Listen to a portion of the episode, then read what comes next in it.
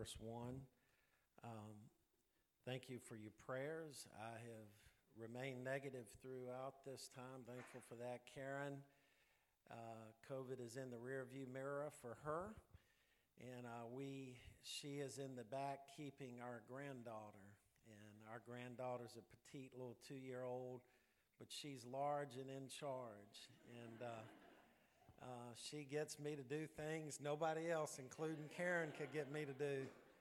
A lot of times on Sunday mornings, I get up, I go through my study, and then I have like 15 minutes where I just decompress before I get ready to come. And today I was thinking, I'll catch a little bit of Wimbledon and watch a little tennis. That wasn't happening. We were watching VeggieTales and Mickey Mouse Club. But anyway, we take her back today, and we'll miss her greatly. It's nothing like a grandchild, a granddaughter. She's been missing her parents at night especially, and her mom will say, only two more sleeps, only one more sleep. It meant one more day. And so I know she'll be excited this afternoon, and we will get our house back in order and be sad at the same time. We're going to look at 1 Corinthians 14 and verse 1 in just a moment. While our granddaughter was here, she doesn't have a very big backyard, and so we enjoy going out in the backyard, and she loves outdoors and loves working, and so we decided we were going to feed the birds, and so she helped me do that. If you are around my house very long, you'll know that I like birds. I'm not saying that I'm a great connoisseur of birds, but I love looking at them, and I most certainly love feeding them. And Jerry and I were laughing the other day. He said, Rick, you know, they can find other things to eat during the summer. And he's right on that, but I still feed them. And it costs me about 40% more now than it cost a year ago to get the bird food. Maybe I need to think about that. But enjoying birds, about a couple of years ago, I subscribed to a periodical called Birds and Blooms. There are a lot of amazing pictures in it that professionals and non-professionals are taking, a lot of interesting information about birds and plants. And I was reading an article this past week. It was a question and answer thing. You ask the professional a question and they respond back to it.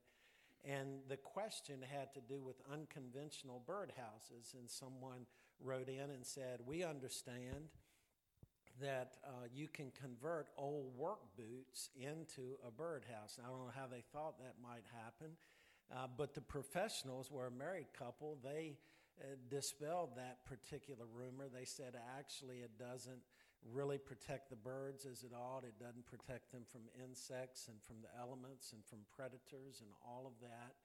And so it said, really, it's not a great idea. While it sounds good, it's not a great idea. And sort of jumping from that, the two authors began to address the subject of unconventional birdhouses, and they basically, in effect, said you need to be careful of those. And if you really like them and want to have them anyway, and they're really not functional, just put them up, but don't put a hole in it. And I was thinking, that's basically saying, let it be for show, but it really is not carrying out the function that it's supposed to. I don't know about you. I don't want a birdhouse just for show. I want it to actually carry out something. Today, as we're looking at the subject of spiritual gifts, Paul is writing about a particular gift, the gift of speaking in tongues. And it looked pretty, we might say. It seemed to be spectacular. But as Paul is addressing the church here, he said, what looks so good because of how you're carrying it out is actually not functional. It's a gift given at that time to the church, but it's not being used rightly. Look with me at 1 Corinthians 14, beginning in verse 1. Pursue love and desire spiritual gifts, and especially that you may prophesy. For the person who speaks in another tongue is not speaking to people, but to God. Since no one understands him, he speaks mysteries in the Spirit. On the other hand, the person who prophesies speaks to people for their strengthening, encouragement, and consolation. The person who speaks in another tongue builds himself up, but the one who prophesies builds up the church. I wish all of you spoke in other tongues, but even more that you prophesied. The person who prophesies is greater than the person who speaks in tongues, unless he interprets so the church may be built up. So now, brothers and sisters, if I come to you speaking in other tongues, how will I benefit you unless I speak to you with revelation or knowledge or prophecy or teaching? Even lifeless instruments that produce sounds, whether flute or harp, if they don't make a distinction in the notes, how will what is played on the flute or harp be recognized? In fact, if the bugle makes an unclear sound, who will prepare for battle? In the same way, unless you use your tongue for intelligible speech, how will what is spoken be known? For you will be speaking into the air.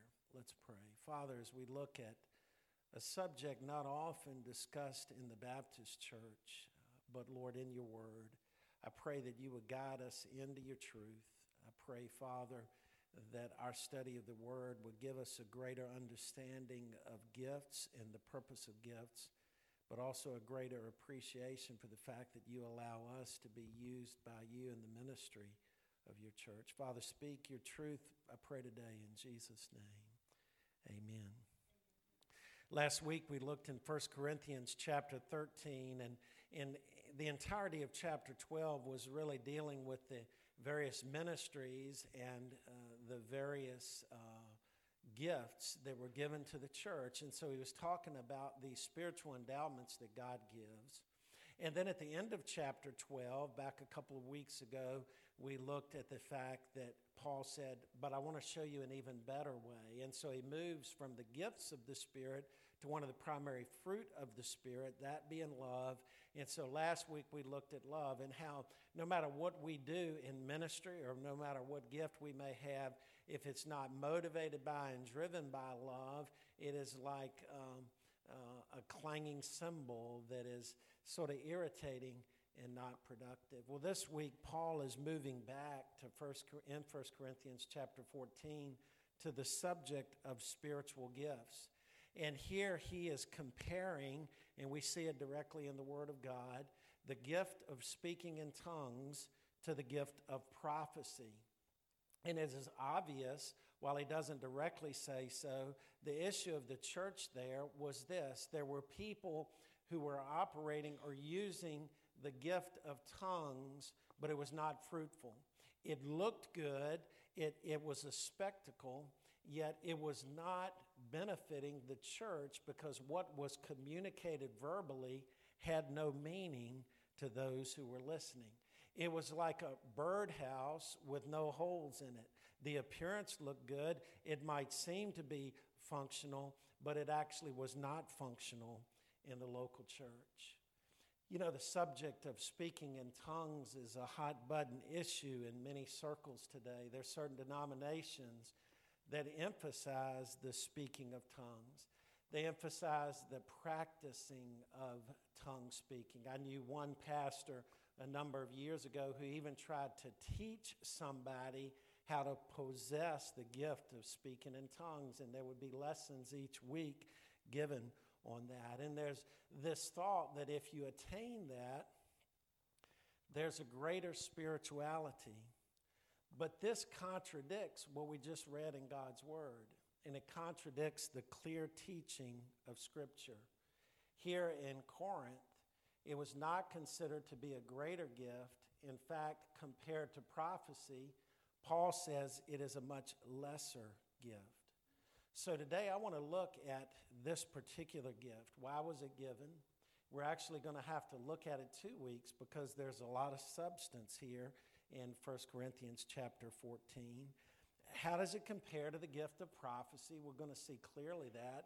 And then we're going to revisit, if not by the end of this week, next week, really the purpose of spiritual gifts. And the purpose of spiritual gifts, just a hint, is not to provide a spectacle to draw attention, to be a distraction. No, the purpose of the gifts, to build up the local church. I want to look at the nature first today of the gift of tongues. And over these next 2 weeks, hopefully we'll gain a better understanding. Not often is this subject addressed in Baptist churches, because I would say in most Baptist churches, tongues is not practiced, or some symbol of tongue speaking is not practiced. Sometimes we might look at it as an elephant in the room, and we might allow certain other people to define this, and we say, well, I'm not comfortable with that. I'm just not going to look at that. And we just say, let them do what they're going to do, and we will do what we're going to do. Yet, while that sounds good, it's important to study the Scripture thoroughly and to seek to understand this gift. Not that we might win an argument, or not that we might say, well, you're doing it wrong and I'm doing it right, but so that we would be convinced in our mind and understanding of what the Scripture teaches about this particular gift. And so I want to look, as we study the nature of this gift, I want to look at four areas this morning. And the first is this. Tongue speaking is known as a sign gift. A sign gift. Some people say it's a miraculous gift. I see that, but I like the idea more of using the term sign. Jesus used signs, the changing of water into wine, other signs that he did, the raising of Lazarus from the dead. They were amazing works that were signs. You say, well, what's the difference in a sign and a miracle? Well, basically, a sign is a miracle with a purpose.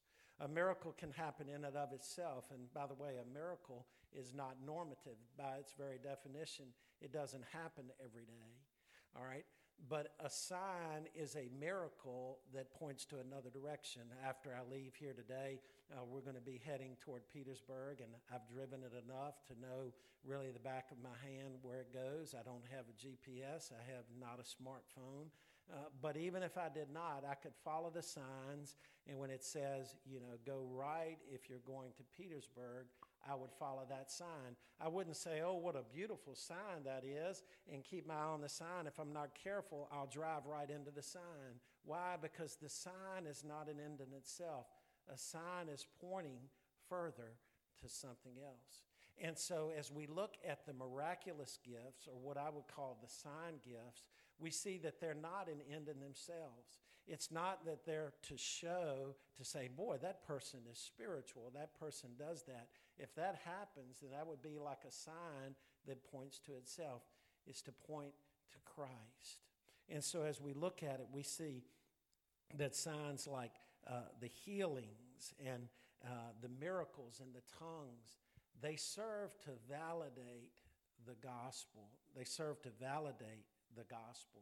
And these signs were not normative. They were not the norm.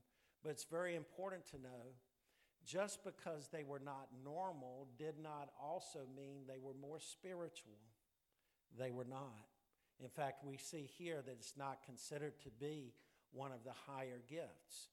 But I want you to see a second thing, and it's this. The gift of tongues does not endure forever. We saw that last week in 1 Corinthians chapter 13 and verse 8, where it said, and as for tongues, they will cease, they will stop.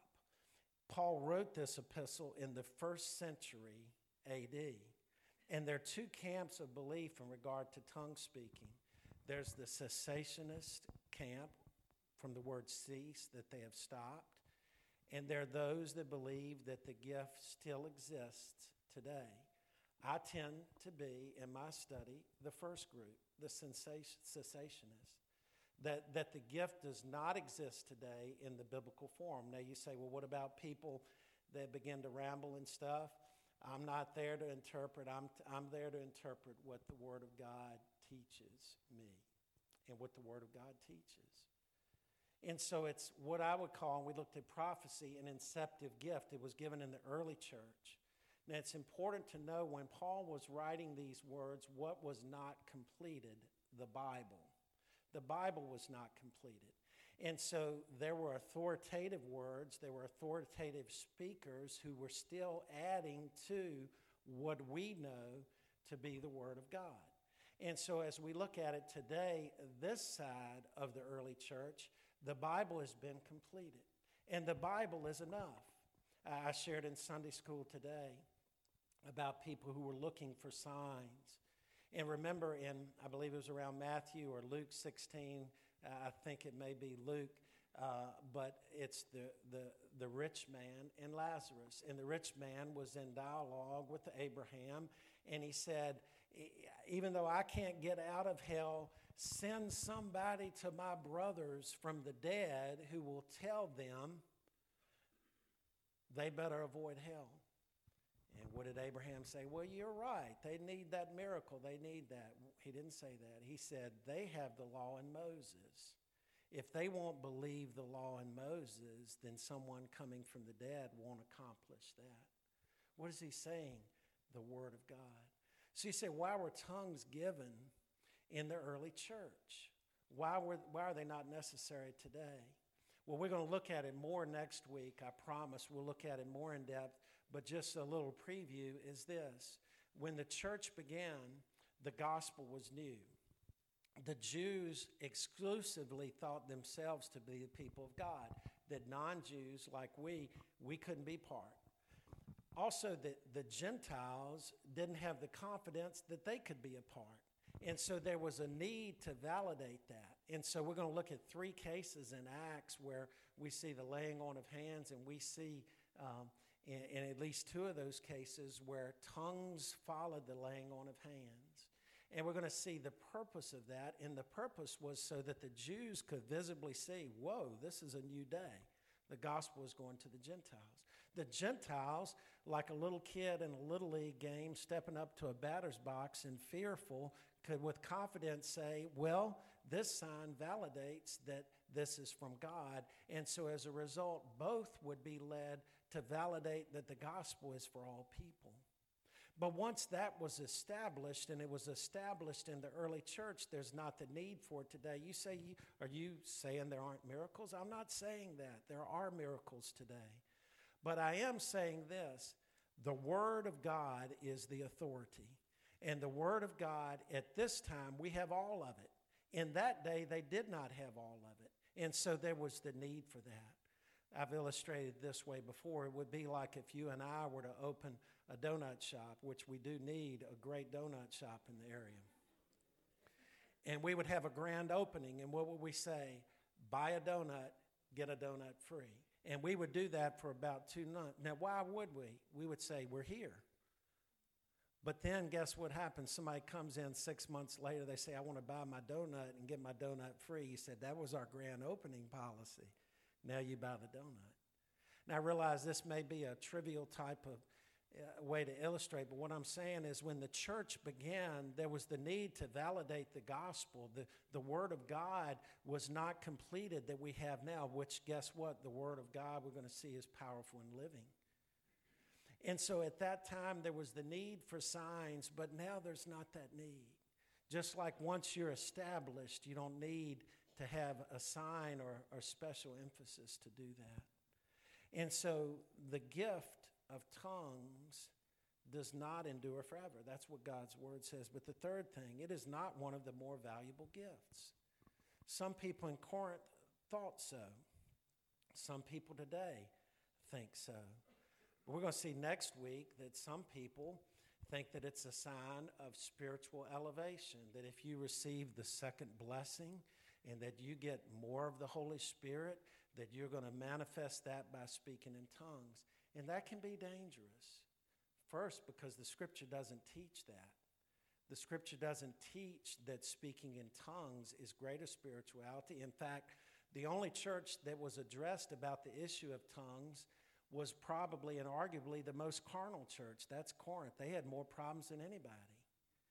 And so there's the thought today that this second blessing, and we're going to talk about it more next week, will manifest itself in that. And you know what happens? A lot of people begin to say, well, I don't have that gift. I haven't gotten that. I must be less.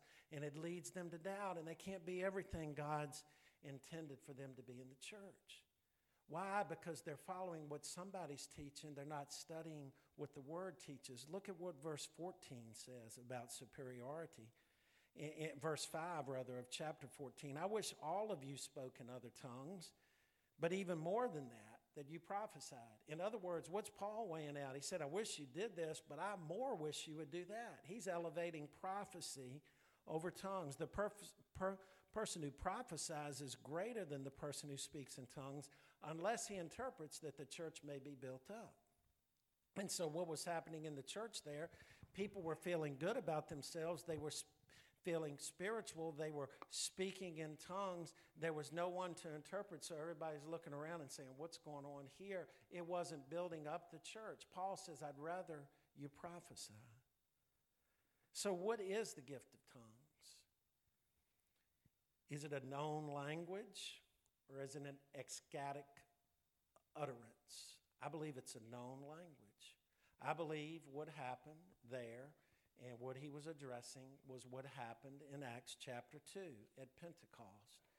People were able to understand the gospel in a language they didn't know.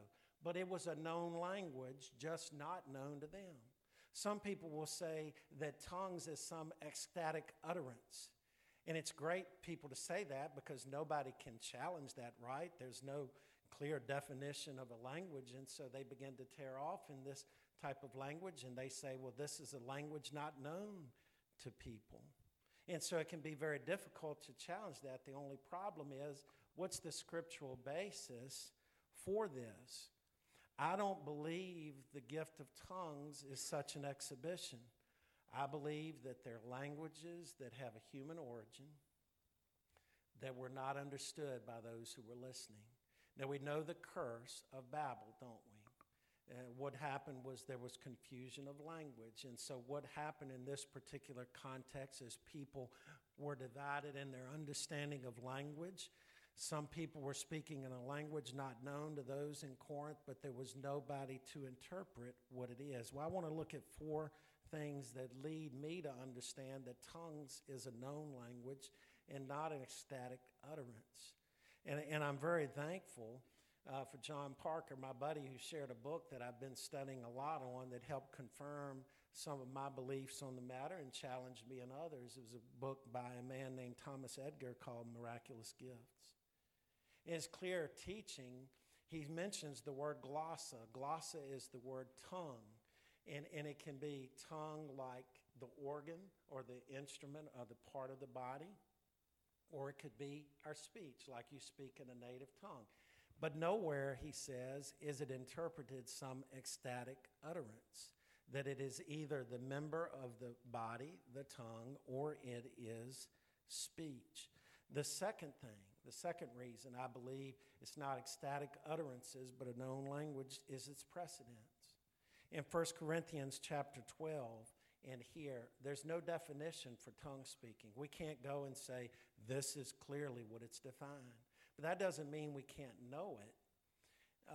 We have to understand the teaching of the entirety of Scripture. And to me, the only place we can go is to Acts chapter 2. For instance, you can study through the Old Testament. I've read through it a number of times. There's nowhere where the people of God spoke in ecstatic utterances. It didn't happen in the Old Testament. It may have happened among pagan people. It was not happening among the Jewish people. So you say, where do we go to reference that? We go to Acts chapter 2.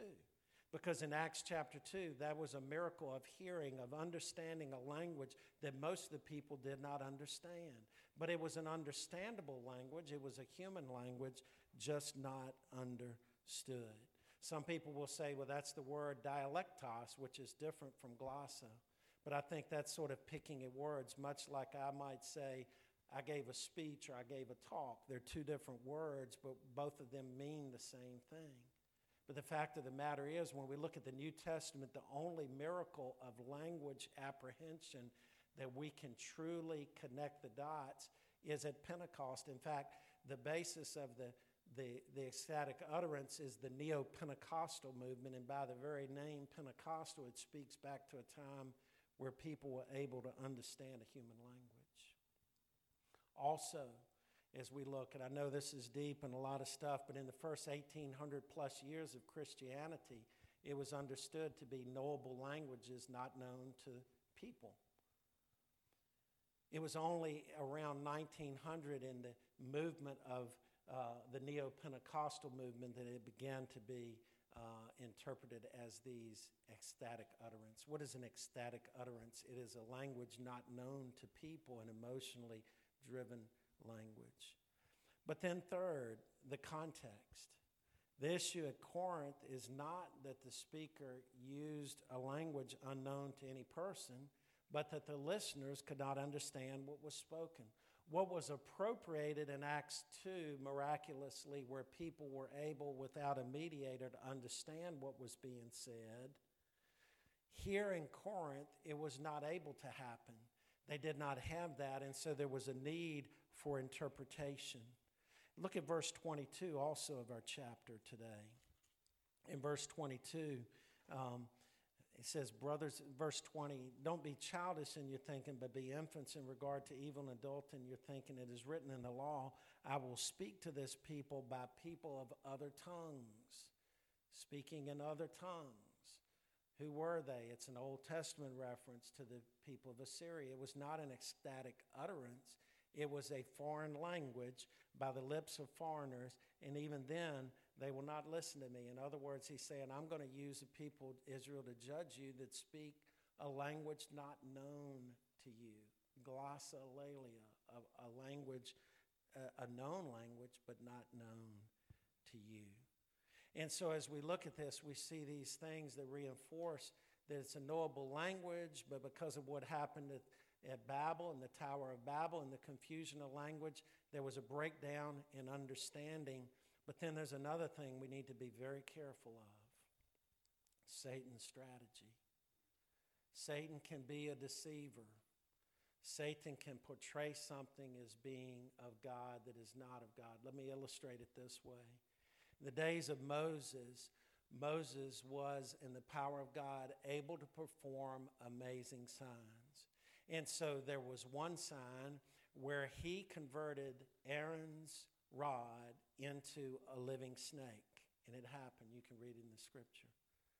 But while he was doing the work, Pharaoh's magicians, not under the inspiration and power of God, but of Satan, simulated certain miracles. And so they converted their rod into a snake. Now imagine if you were there that day and you were just passing by and you saw Moses' snake and you saw the other snakes. You said, boy, Pharaoh's magicians, man, they're of God. But you didn't stay around long enough to see Moses' snake swallow the other ones. So you didn't have all of the information. What had happened? Satan would have deceived you. Think about this. Antichrist is coming. And what is he going to do? He's not going to say, oh, golly gee. He's going to try to perform works to deceive people, spectacles, things that are going to be amazing, and people will follow it very quickly. We need to be aware. Just because something is spectacular does not mean it is spiritual. In fact, Jesus in his ministry was wary of people who would follow the latest fad or the quickest miracle. So as we move on, let's look at the issue at hand in Corinth now that we've looked at the nature of the gift. Those speaking in tongues in Corinth, there was a problem there. And Paul was addressing the problem. And sometimes in the church, when there are issues and problems, we can't just turn away from them. We have to address them. And tongue speaking was an issue. And the issue, again, was this. People were speaking in tongues, but like birdhouses without holes, they looked the part, but they were not functional. The intent of the gift of tongues, even though it was given early in the church, was to do what? To affirm the gospel. That people might see that and it might be a sign and people might hear the gospel and believe. But what was happening in the church was people were not being built up by it. There was no interpretation. And so people were saying, wow, listen to that person. Man, I've never heard anything like that. And then somebody said, well, what are they saying? I don't know what he's saying. I don't know what she's saying. Somebody else, she says, what do you think? I don't know. I have no idea. And so Paul said this was going on. And it was a problem.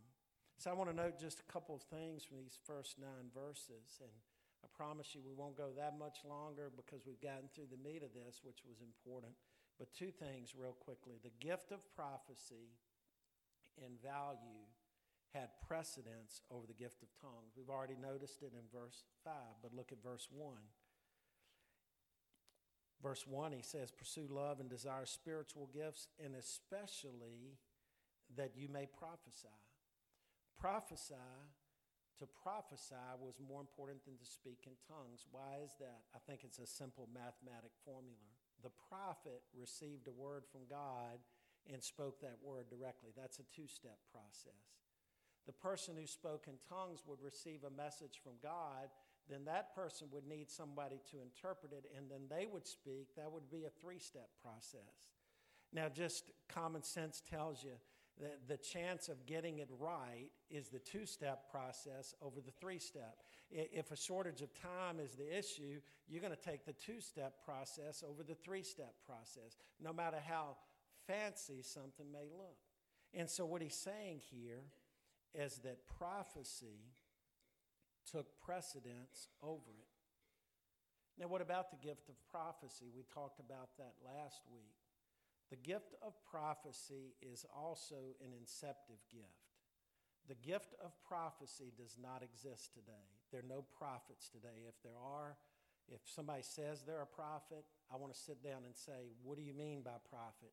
That some people say prophet, and what they mean is a preacher. And if that, then I'd rather them use the word preacher. Follow what I'm saying. There are no apostles today. Apostles were given the word of God and they recorded it. They saw the Lord Jesus Christ. There are no prophets today. What did prophets do? Give new revelation.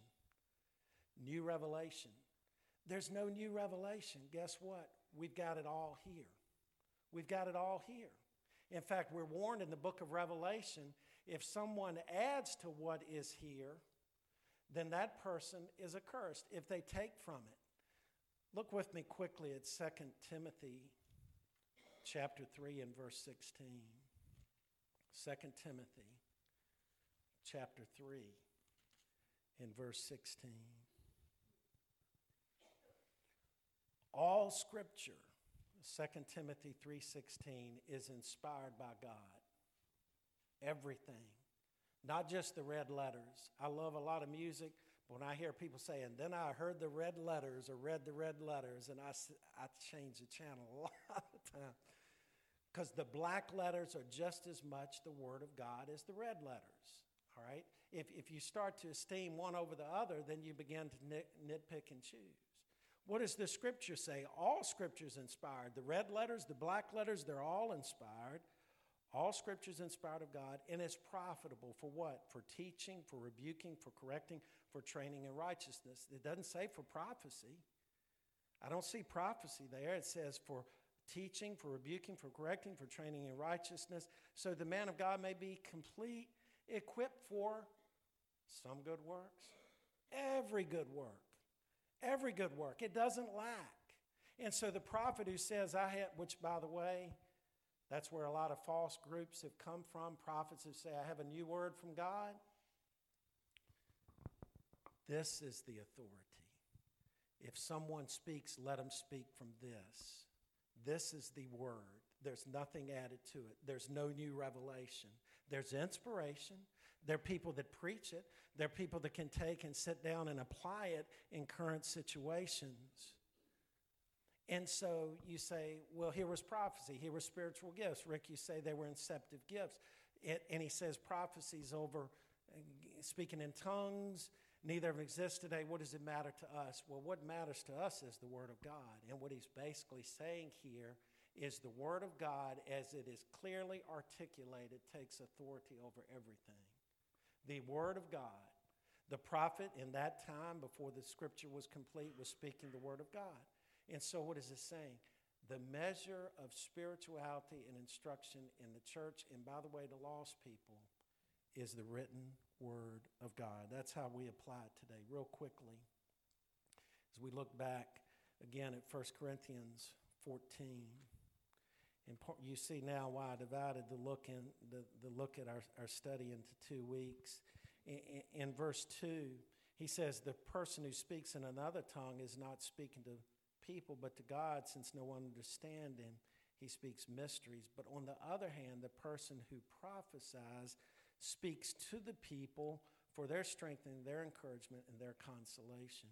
Verse 4, the person who speaks in another tongue builds himself up, but the one who prophesied, or in our context today, who would take the revealed word of God and rebuke, correct, or teach, builds up the church.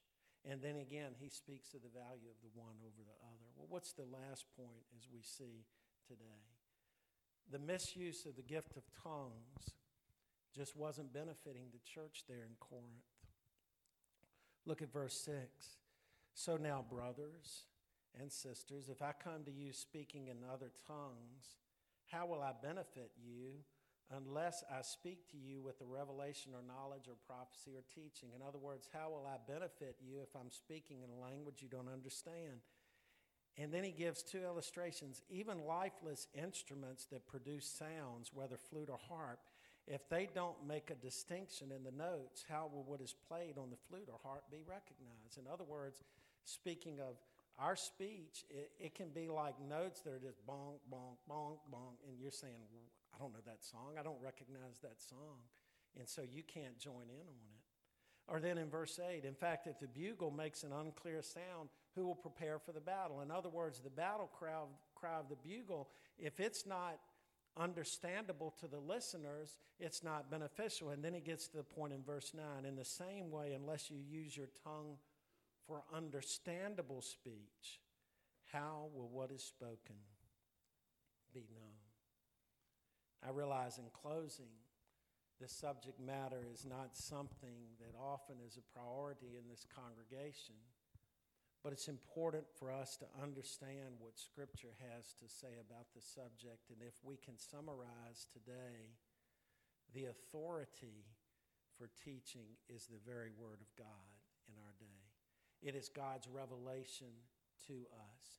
There's nothing you can get from anyone else apart from the clear teaching of the Word of God. And if somebody wants to call himself or herself a prophet, and they say they just expound upon and teach the Word, then I would prepare they change the nomenclature, but at least I will understand they're not being heretical, because there is no new revelation.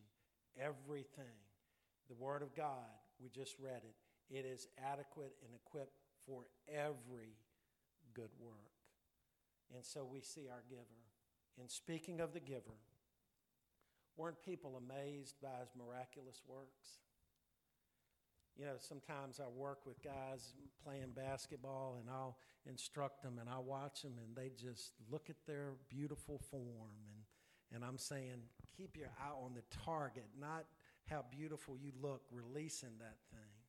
But it feels so good, doesn't it, sometimes, to just feel like you can do that. You see, people wanted Jesus to get caught up in the works, but they were just signs pointing to something else. In fact, there were even times when he was in certain territories, like Jewish territories, called the Messianic Secret, where he told people not to say, because he realized that the euphoria of the spectacular would get people off track. In fact, his disciples returned excitedly to him one time and said this, "The demons are submitting to us." And Jesus said, "Be more impressed that your name is written in heaven." Was he saying? He's saying this. I'm not impressed by the spectacular. I may in seasons have used the spectacular, but I've given you my word. Do you believe it? God still works miracles today, most certainly. I've seen them. I've seen them in my lifetime. God still does the supernatural. Yes, he does. But I know this, when it came down to it and a man in hell was speaking to Abraham, it wasn't the miracle that was going to change him. It was the word of God. And when we go out and we take the word of God, there's a power that is greater than any spectacle. Let's pray. Father, we've looked at this subject matter today. I pray you would direct our hearts and our minds. For some of us, this may be a new type of teaching. But, Father, as we have looked at it, we have looked at the Word of God. We have looked at illustrations from the Word of God. We have looked at precedents in the Word of God. We have looked at what the Word of God says about itself in 2 Timothy 3:16. Father, I pray you would add to our understanding, but more than that, as we've been looking about living life in community, may it not be about us or our gift, but the benefit of the whole. And we pray it in Jesus' name. Amen. We've been looking at spiritual gifts, but the greatest gift was Jesus himself, because